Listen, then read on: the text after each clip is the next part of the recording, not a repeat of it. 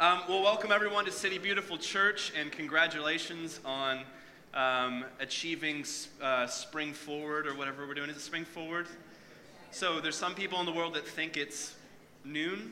No, 10 o'clock. Some people think it's 10 o'clock right now, but you guys are on time. You know, was, uh, Annie Singleton called me on my way in here, and we were just talking about this uh, married engaged couple thing, and I was saying I think we put way too much trust in the Apple Corporation to wake us up in the morning that they've actually like changed clocks. So I had to wake up and like double check on the internet to make sure that it was really the time that it said that it was. So I commend you all uh, for doing that. Um, so we're, we're in the middle of this series called In Search of the Beloved, talking about God's pursuit of us and our pursuit of God. And what does that really look like? And kind of honing in on the story of Jesus as John tells it in his gospel as we're marching towards this climax of Easter. And it's been so amazing for me personally to really immerse myself in the words and the story of John over these past several weeks. Um, to experience how Jesus is continually offering these heavenly perspectives that kind of break up and rupture our earthly assumptions of how it's supposed to work. And we've seen that from all different angles. We've seen him engage with, with different individuals like the, the Samaritan woman at the well and Nicodemus, this you know, Pharisaic elite, and, and all of these different stories where Jesus is kind of speaking in a way that isn't quite clear and concise to people, but it kind of opens them up to a new reality, a new possibility. It challenges their assumptions of what they think God is like, what they, how they think the world works, uh, and ultimately who they think they are in the midst of that story. Um, and so today we're going to be looking at John chapter 6. We're going to be looking at John chapter 6. Um, this, was a, this is a really great chapter. It was very challenging as I was preparing for this one, kind of seeing what does the Lord want us to walk away with today. Um, and so my sermon is titled this morning, Undomesticating Jesus. Undomesticating Jesus. And this is kind of my thesis for us. Jesus rescues us from a consumer mentality that never satisfies and offers us abundant, eternal life in Him. What I want us to do today is really examine how so much of our cultural inheritance changes the way that we normally come to Jesus and what our ex- expectations are of Him when we try to place Him within our boxes and to feed our needs. But how so often, when we allow Jesus to be who He truly is, He actually ruptures our needs and our assumptions and then brings us into this deeper understanding of what we call abundant life or eternal life. But how do we measure that? That was one of the conversations that we were having this week in the, te- the teaching team. You know, a lot of times as Christians, we use the words, we acknowledge, yes, eternal life, abundant life, and whatnot. And, you know, for many of us, that means, you know, heaven, that's heaven. You, you go somewhere else when you die. Uh, and that's part of it. But abundant and eternal life means so much more than that. And I think for me, the best place that I can come to when I'm talking about abundant life or eternal life isn't so much geographical, like heaven is this cloud, or maybe it's Jupiter or somewhere out there that we're going to land on, and you know we all have angel wings and harps. Um, it's not necessarily geographical. It's not necessarily something um, measurable. Um, for me, abundant and eternal life is connection with God. It's intimacy with our Creator, intimacy with our Father. You know, I've looked at several times um, when we're examining the story of Israel in the desert, and they're being given this this idea of the promised land. And the Israelites, they want to know the dimensions, right? What's it going to look like? What can we expect? What's the size? What's, and, and, and Yahweh continues to say to them, I'm with you. And they're like, yeah, okay, we get that, but seriously though, what is it going to look like? What are, what are the expectations? And he continually is challenging them, saying, I'm with you, I'm with you, I'm with you. Because what he's trying to do is to move their confidence in whatever the life God is promising them from these geographical understandings of what a promised land might be to this relational understanding that it's intimacy with God. It's learning what their identity is as His children that really becomes the promise, and then everything else kind of stems from that. But what we're going to see today is how, just like so many people in Jesus' day, we often turn the signs that the Messiah gives us to reveal what God is really like, and sometimes we turn the Messiah himself into products based uh, on our needs and our consumption. But we have to understand this morning that if Jesus is going to rescue us from a consumerist mentality, we need to rescue our understandings of him and to let him be who he is, who really is. So let's pray and we'll jump right into this. Uh, Heavenly Father, we testify that you're here and you are good. Lord, even as we're singing that song this morning, thinking it's such a base word, it's, it's a word that we perceive as being common, that you are good. But that's something I never want us to take advantage of, Lord. Would you teach us what it means for you to be good? Would you elevate our understanding of goodness? That we can sit in your presence today, that we can let you be who you really are, and allow that to change us, to transform us. So speak to us, Lord, because our ears are open to hear your voice. And may the words of my lips and the meditation of all of our hearts be ever pleasing in your sight, O Lord, our rock and our redeemer. Amen. And so in John chapter 6, there's kind of these three pieces to the story. First of all, is the well known story of the feeding of the 5,000. This is one of the stories that we see in all four Gospels. 90% of John is unique unto itself. But there's just a few stories in there that are kind of paralleled in the, what we call the synoptic Gospels Matthew, Mark, and Luke.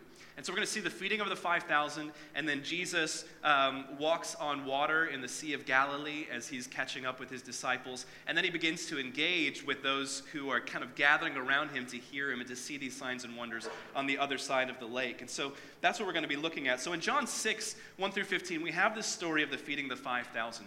And it's, it's a really amazing and dramatic story for those of you um, who don't know about it.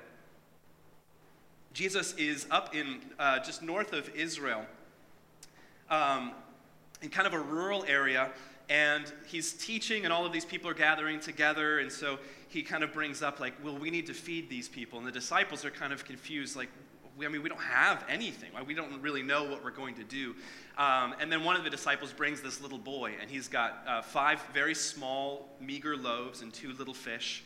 Uh, and he says, Well, what, what about this? And, and so Jesus takes it up and he gives thanks for it. He prays over it, and then they begin to give it to all of these people. It says, and this is really interesting patriarchal society, P.S. The feeding of the 5,000 just 5,000 men, because we don't count women and children, you know. so we're actually probably talking about maybe 10,000. We don't know how many people. We're talking about a lot more than 5,000. Um, but, but as Jesus prays and starts to disperse um, this, these fish and this bread, there's enough to go around. And then he sends the disciples out with these baskets to gather up the remainders, and they're able to fill up all of their baskets. And of course, there's 12 baskets uh, of, of, of abundance that comes back from this very small offering. And it's important for us to recognize that there's a lot of symbolism in this story because what John is really doing is reworking the Exodus story after the Passover. So Israel um, exiting out of slavery in Egypt, they have to grab whatever they can, and they go out and they're in the desert for 40 years before they enter into the promised land, as I mentioned before. Um, and while they're in the desert, they're complaining about being hungry and being thirsty. And so God does a series of miracles through Moses in order to provide for them. This is where we get um, the story of the manna, which is kind of like cornflakes that would land on the ground every morning. And it's a really amazing story. You can go back and read that in Exodus um, but the word manna literally means, what is it? Because this stuff would just show up every morning, and the Israelites would gather it up, and there'd be just enough. They weren't allowed to, to store it for later. They could only eat what was in it today. But they say, well, what is it? But they had to trust in that daily sustenance from the Lord. And so this story is almost a uh, recapitulation, which is a really fancy word for saying telling the story all over again to tie in what happened in the past and to bring it into the present. And so, in the, in, the, in the story of the Israelites in the desert, we had this manna. In this new story, we have fish and loaves. In the old story, we had Moses as, as the mouthpiece of God. In this story, we have the Messiah. And in the old story, we had this, the literal slavery of moving out of Egypt into freedom. And what we're going to see in this story, too, this is what John is really telling us. It's about a new slavery that God is welcoming us out of with his Messiah into a new kind of freedom. And there's this really amazing little nugget at the end of this story in verses 14 to 15 that I want to kind of hone in on. So after the people saw the sign Jesus performed, they began to say, Surely this is the prophet who is to come into the world. Whenever you see prophet capitalized in the New Testament, they're talking about Moses, the capital P prophet. Jesus, knowing that they intended to come and make him king by force, withdrew again to a mountain by himself. Isn't that fascinating? Jesus knew what they wanted. He knew that they wanted to make him king. And the, the irony is that Jesus knows that he is the king. He is the Messiah, which is a, a, a, regal word about being anointed to lead the people. So he knows that the people's mentality on reading is exactly what he deserves. Yet he withdraws to a mountain by himself.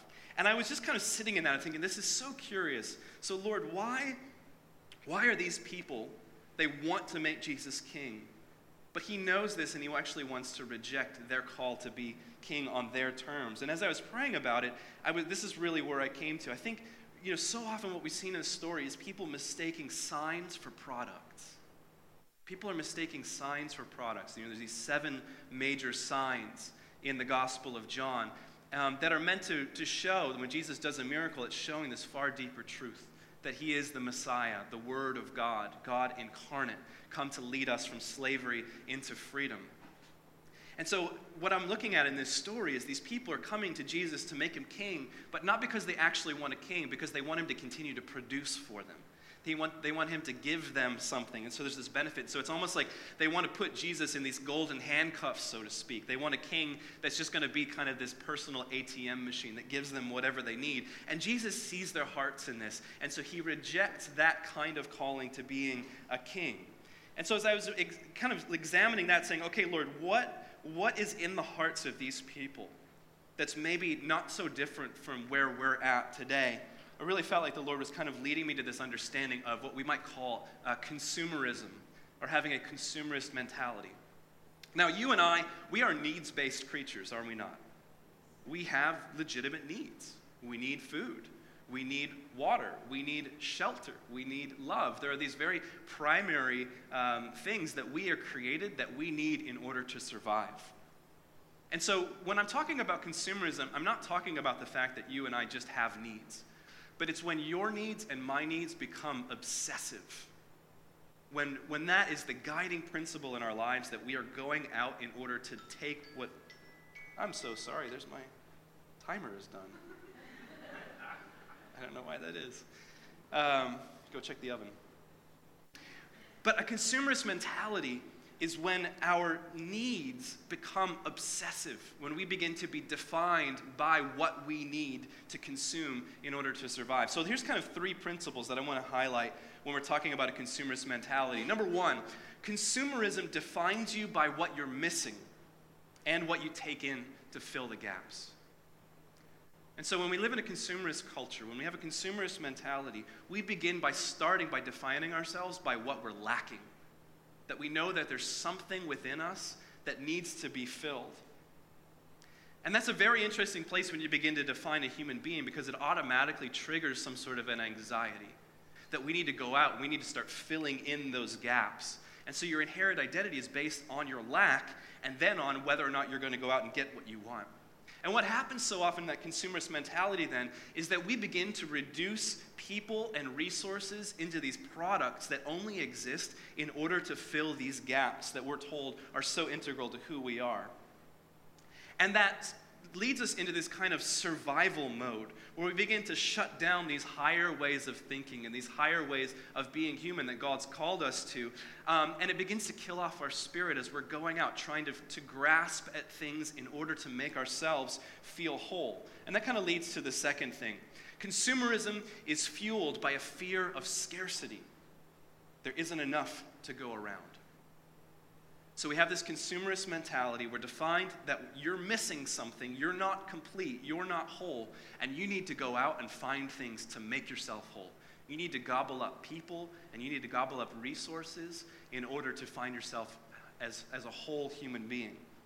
And so then there's this fear of scarcity that says not only do you need to consume in order to be a whole person, but there's not enough to go around. So now you're in competition with me, and I'm in competition with you because we want resources. And we're afraid that there's not going to be enough to go around. And the interesting thing about this scarcity mindset, or maybe we talk about it um, as impoverishment, is it doesn't necessarily have to do with the amount of resources that are actually available. It has nothing to do with what we have or what we don't have. It's about a heart posture. It's the way in which we hold that fear of scarcity and the way that we pursue resources. You know, I think it's, it's probably pretty easy for us to say that there's nobody in this room who's actually in danger of starving. You know, in many ways, we're lucky to live in, the, in a first world country where there is food and there is opportunity, and there are people all around the world who are literally starving, who literally don't have enough resources. But I think you and I can very easily be in that consumerist mindset and a fear of scarcity because for us, it's not, it's not a survival of trying to stay alive, it's a survival of comfort. I think comfort is a very dangerous form of survival. And so we are afraid that there's not enough to go around in order to maintain this level of comfort in our lives. And so we begin to panic and consume and hoard resources. I remember when I was a child being put in a situation quite often where I was really struggling with this idea of a fear of scarcity being welled up within me, being put in a position where there was, you know, several other people in a very small group and there was a limited amount of resources in front of us and we're doing everything we can to get them as quickly as we can. And of course, I'm talking about the game Hungry Hungry Hippos. it is a panic inducing, cruel method of torture for a small child you have to go in and there's just there's only so many marbles and you have to hit the thing really hard and the, and the hippos are eating it. And it's just you know for someone like me who's an enneagram 9 and wants like peace and, and happiness and harmony like it's too much. Competition is terrifying. But you see it's so wired into our culture this idea that there's not enough and there's a fear of scarcity and that we need competition in order to survive uh, but for us survival being this level of comfort. And so then you and i when we're living out of this consumerist mentality, when we have this fear of scarcity, we work only to survive. We work only to survive, only to maintain a level of comfort. And so, whatever we do with our hands and our heart, we're very willing to compromise on what we know is right. We're very willing to compromise who we know God's calling us to be in order to make it through the day. And so we say, well, you know, the gospel message of Jesus is a nice idea, but it doesn't meet the, wor- the world the way that it actually is today. And I have to participate in systems of competition and consumption in order to survive. And we lament if only, if only there was a different way, if only there was a different world that we could live in where we didn't have to compete for survival in that way. And we find ourselves in the same mentality that Israel was in Egypt when the Egyptians told the Israelites, You are literally what you produce. Your value is dependent upon how many bricks you're able to make in a day, or how high this wall becomes, or whether or not these crops uh, come in. Your identity is completely tied into your performance and your work ethic. And do we not live in that same kind of slavery mentality when we live in a system of consumerism uh, like our current culture? And that brings me to the third point about consumerism. The natural product of a culture of consumerism is perpetual violence. Because when we live out of a fear of scarcity, it's all about self protection, it's all about consolidation of resources. And so when we live in this culture of consumerism, when we talk about power and privilege, it's defined by those terms who holds all the cards? Who has all of the resources? And you look at that globally, and you look at that even locally in our relationships with other people. Who's got that I don't? And that's how we so often define power. Did you know that in the 1600s, there was not one, but two wars because of nutmeg? There's a tiny little island in Indonesia called Ran, and the Dutch claimed it, and the English claimed it, and nutmeg was all the rage in the 1600s. I don't know, they needed their eggnog or something. But there were two wars, like military engagements, like thousands of people died for nutmeg. But this is the story of humanity. You look at any war, and it probably comes down to a fear of scarcity. It probably comes down to an impoverishment mentality. That not only do I have to protect myself and to gather up my resources and hold them closely, but I have to give uh, preeminent violence to the other person because I'm afraid they might take what I have. And we establish these absurd systems of value to things that don't have a lot of meaning or value because we want all of the resources for ourselves. And I think when we're enslaved to systems of consumerism, that is a form of uh, slavery, whether we recognize it or not. It's a form of violence. Uh, in, ni- in, the 1930s, uh, the writer named Aldous Huxley wrote a book called Brave New World. It was kind of this science fiction novel about what could, could potentially happen in the future, what, what, the, what the New World Order might look like. And it was really interesting that Aldous Huxley's, Huxley's book, um, the, the, those who are in control rule by giving the people exactly what they want. You know, a lot of times we see these kind of dystopian future movies or books or whatever where people are ruling by stripping the people of their rights. But Huxley gave us this very nefarious alternate vision where people, like leaders, were giving people exactly what they wanted. And they gave them entertainment, and then what they were doing was dulling down the people's desires to live authentic lives. And so we distract ourselves to death. And I think it's very prescient. Here we are, uh, 90 years later from his book, and it's coming true. In that consumerist culture, we distract ourselves to death. We entertain ourselves to death. And the nefarious thing in Huxley's story was not that people were going to be enslaved by, by ruling forces, but people would willingly choose the slavery of comfort. You and I still live in Egypt, but we're choosing to live there because we're believing the lie that at the core of who we are, we're consumers. At the core of who we are, there's not enough to go around, and we need to gobble up everything that we can in order to fill these holes within our hearts. And so I think when, when we're looking at this story of these, of these crowds engaging with Jesus and they want him to be a king, it's out of that consumerist mentality that he, in his love and his sovereignty, is able to reject that and to walk away. And so, the next part of the story, Jesus uh, walks on the water to catch up with his disciples who have started to cross the Sea of Galilee over to the other side to Capernaum. And it's really interesting here, just as a beautiful little aside, what John's doing is if, if the feeding of the 5,000 is the retelling of the story of the manna in the desert, then what we're looking at here is Jesus crossing the sea, just like the Israelites crossed the Red Sea and the Jordan. So, of course, that's going to bring us into that full mentality of being in the desert. And so, what does that kind of tell us, this consumerist mentality that we see um, in these people that have gone before us? Um, we can so easily miss the Messiah in the miracle. We can so easily miss the Messiah in the miracle. When you and I come to Jesus, not because his signs and wonders point us to a deeper reality, but because those signs and wonders, the things that he's able to do for us, are just products that actually reinforce this consumerist mentality, we miss the whole message of why he's calling us. So the people catch up with Jesus on the other side of the Sea of Galilee, and this is what it says in verse 25. When they found him on the other side of the lake, they asked him, Rabbi, when did you get here? Jesus answered, Very truly I tell you, you're not looking for me not because you saw the signs I performed, but because you ate the loaves and had your fill. Do not work for food that spoils, but for food that endures to eternal life, which the Son of Man will give you. For on him God the Father has placed his seal of approval. Then they asked him, What must we do to do the works God requires? And Jesus answered, The work of God is this to believe in the one he has sent. And so you can see here how they're, they're coming to Jesus looking for miracles, but just because they want a product from him. And they're completely missing the deeper truths that Jesus is pointing to when he's feeding the 5,000 or when, when he's healing the sick, when he's raising the dead, whatever it might be. And so he kind of gives them these two alternatives. He's saying, you know, you're looking for this food that spoils. We could call that the bread of the impoverishment. He's saying, you ate, your lo- you ate the loaves and you had your fill. But that's food that spoils. That's, that's the bread of impoverishment that you're just trying to fill these gaps within you with this temporary mentality.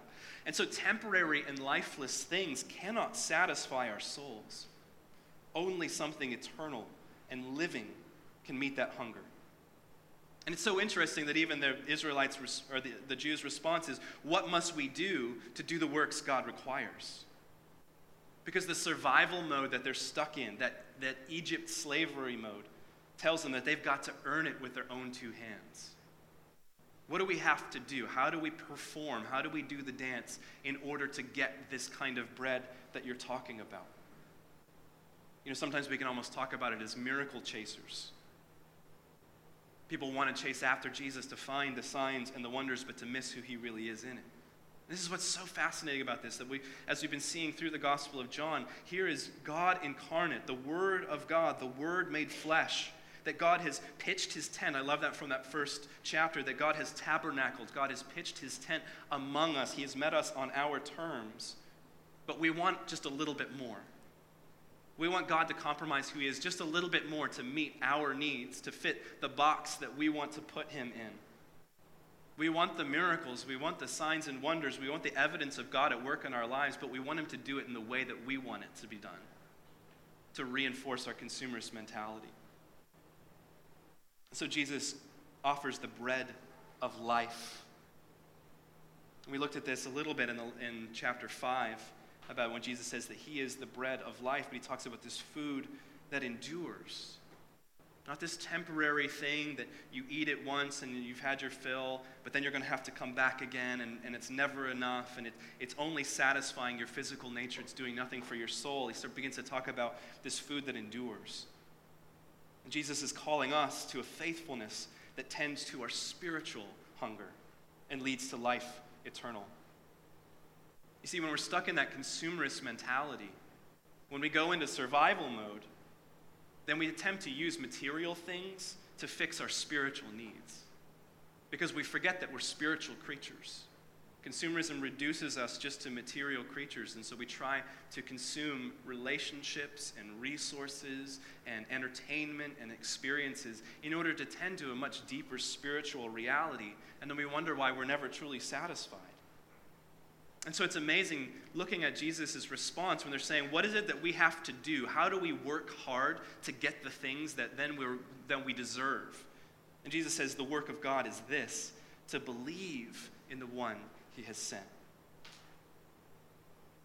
And so the bread of eternal life, the work that we're invited to do because of that, is not just to perform, perform, perform, and work hard but it's for us to surrender. It's for you and I to let go. To have this open handedness to be able to receive from God the things that He truly wants to give us that will minister to those deep, deepest parts of our soul. The thing that you and I have forgotten about because we've been so stuck in this consumerist mentality. So Jesus is challenging the Jews at the Sea of Galilee, and He's challenging us today to re examine these small boxes that we're trying to place him in. And he's challenging us to look at the small boxes that we're holding ourselves in in that way so that he can be truly free and so that we can be truly free. Let's continue reading of verse 30. So they asked him, What sign then will you give that we may see it and believe you? What will you do?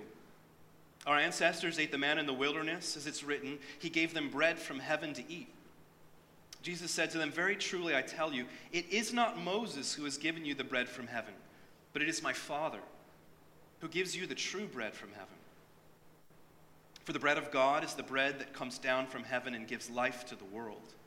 Sir, they said, always give us this bread. You hear that?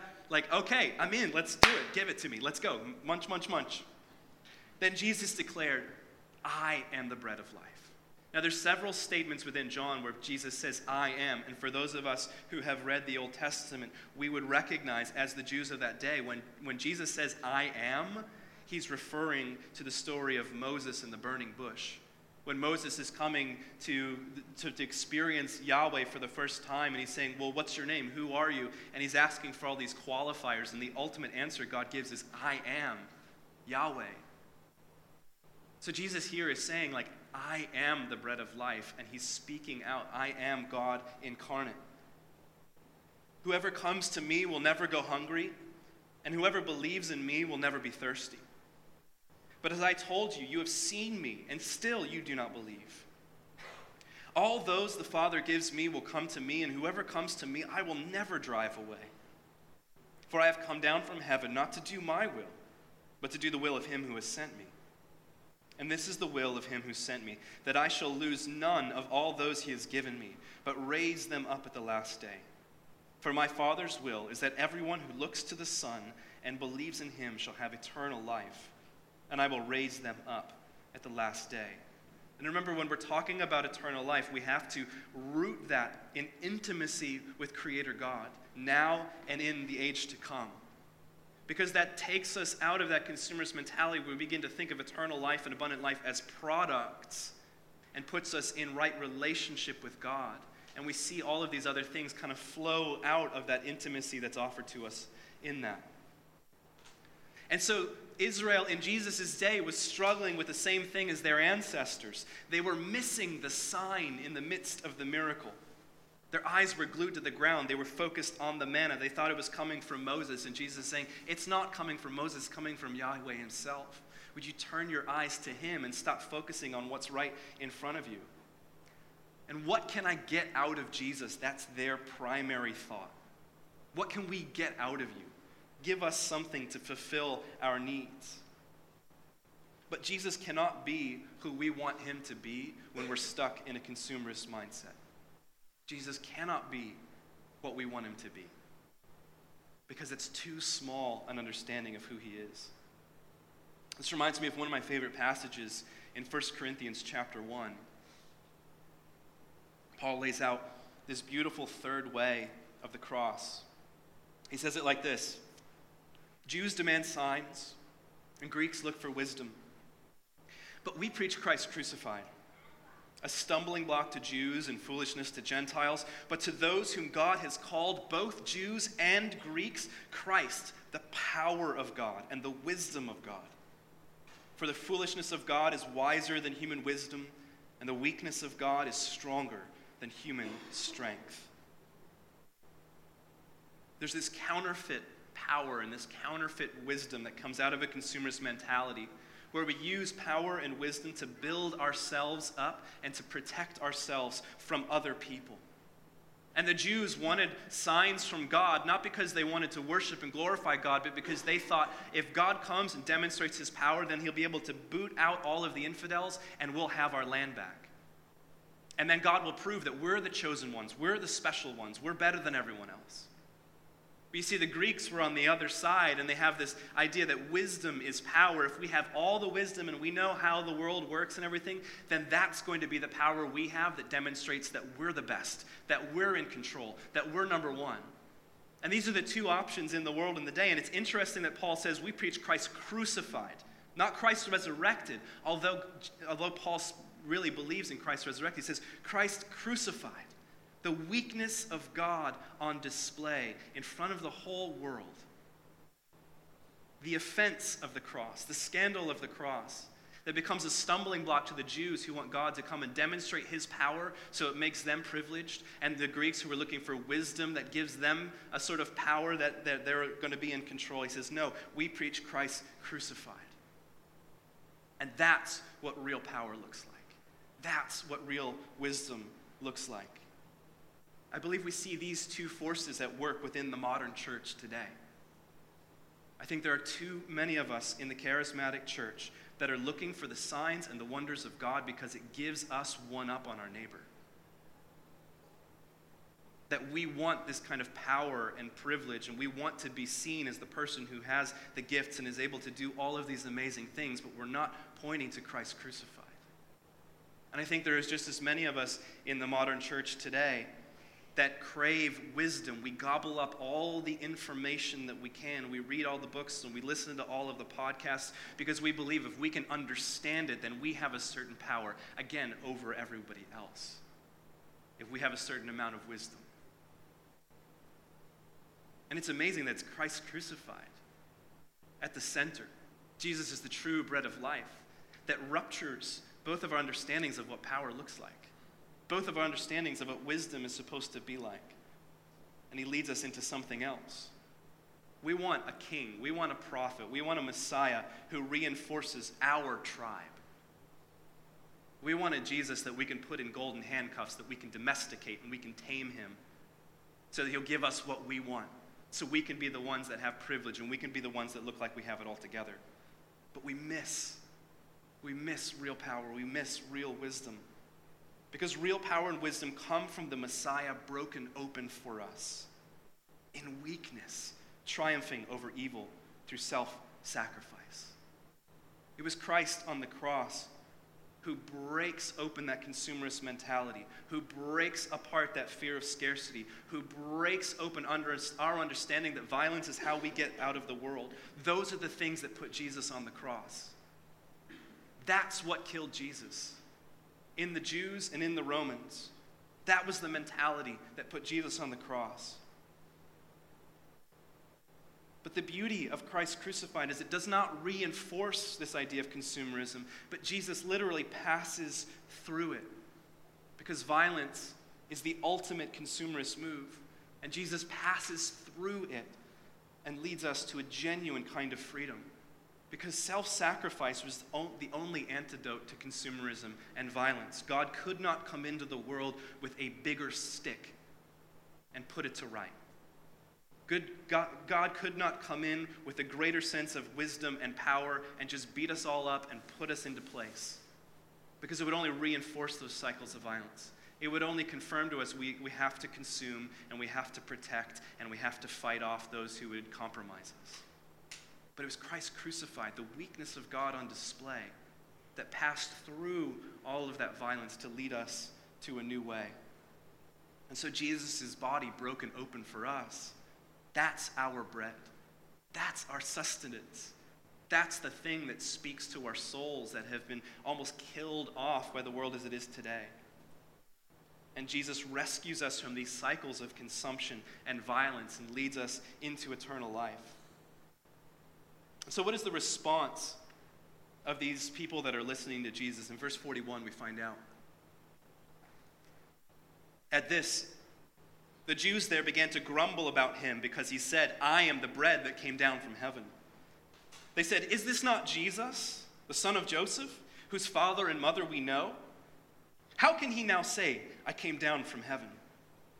This, of course, is echoing the grumbling of the Israelites in the desert, saying, I can't believe God brought us out of this desert. Why would he do this? Everything was better when we were in Egypt. Sure, we were enslaved, but at least we had food, at least we had water and they forget about what God has done for them.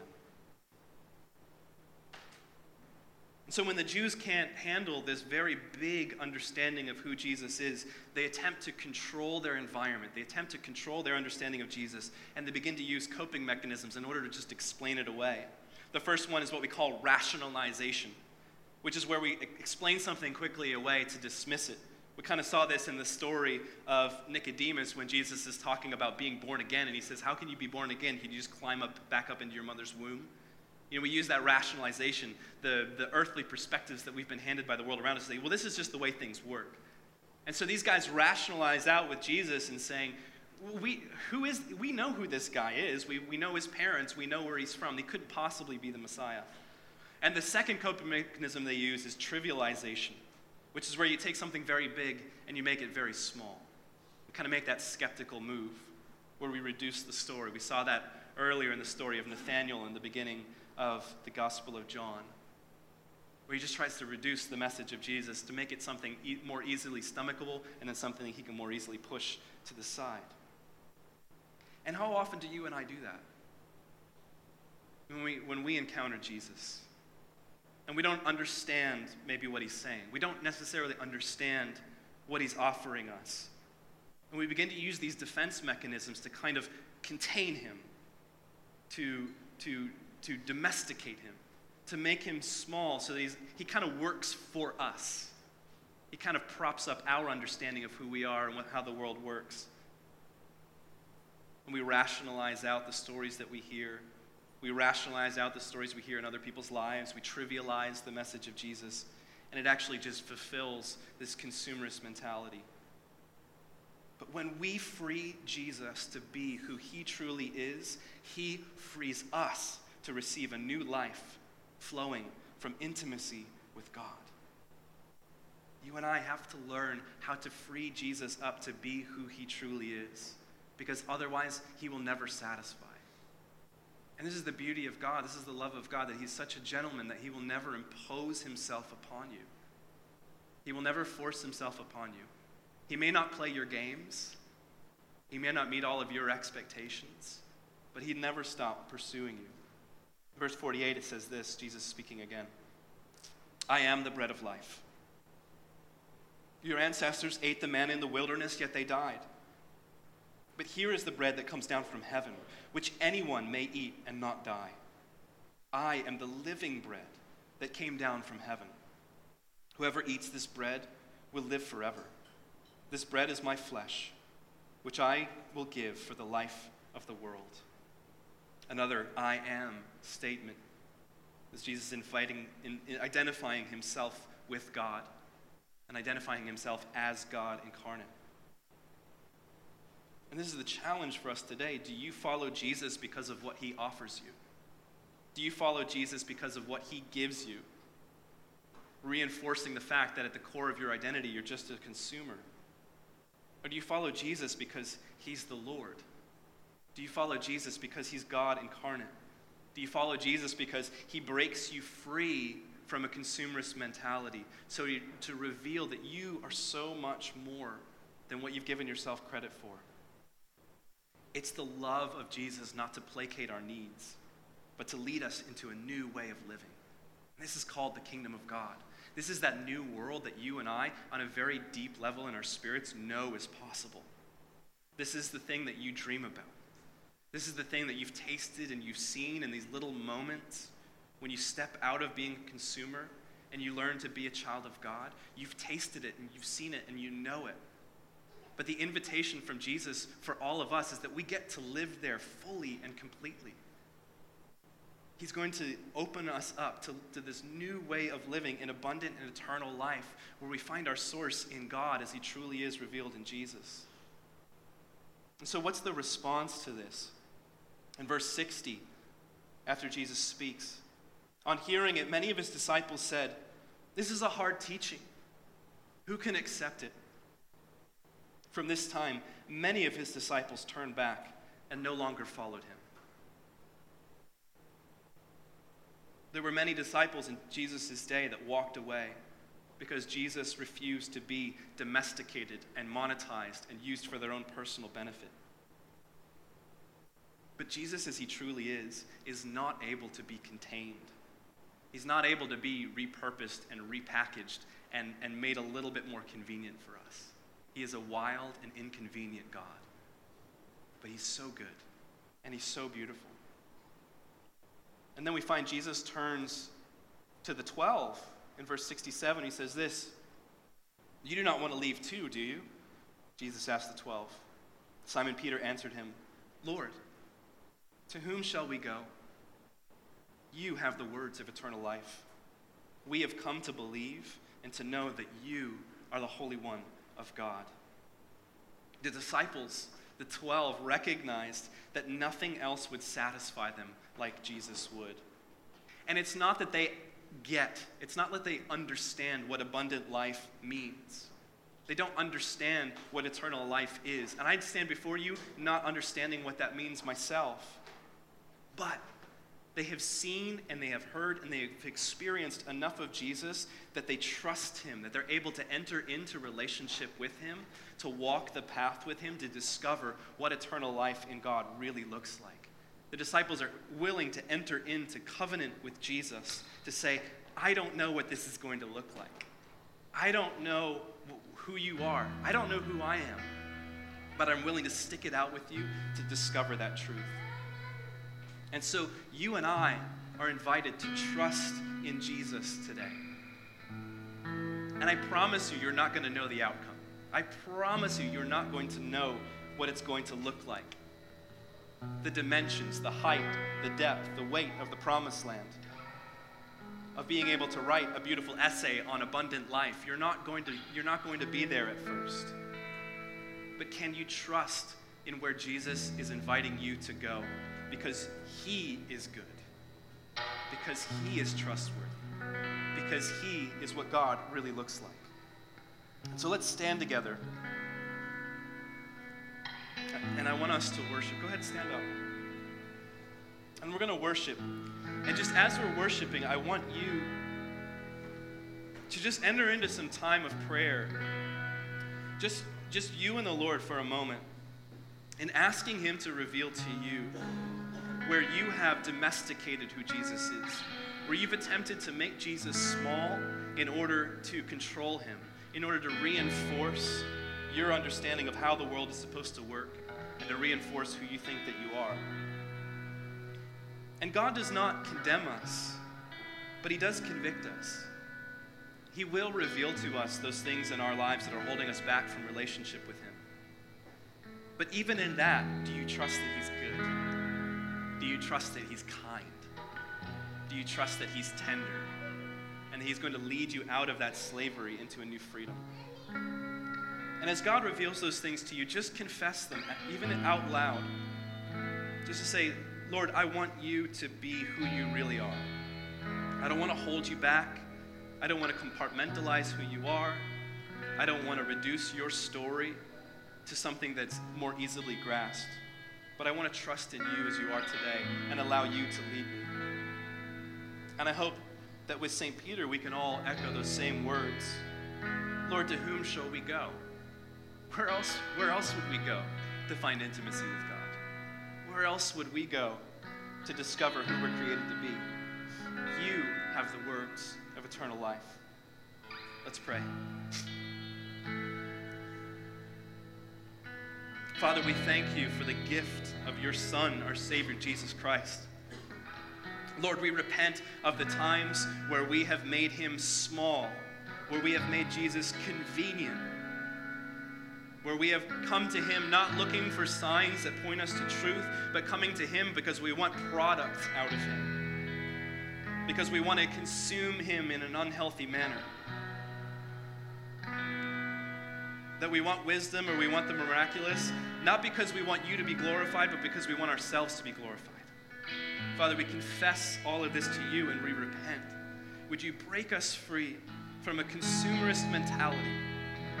Teach us who we are when we are in you. Teach us who we are when we step into abundant and eternal life.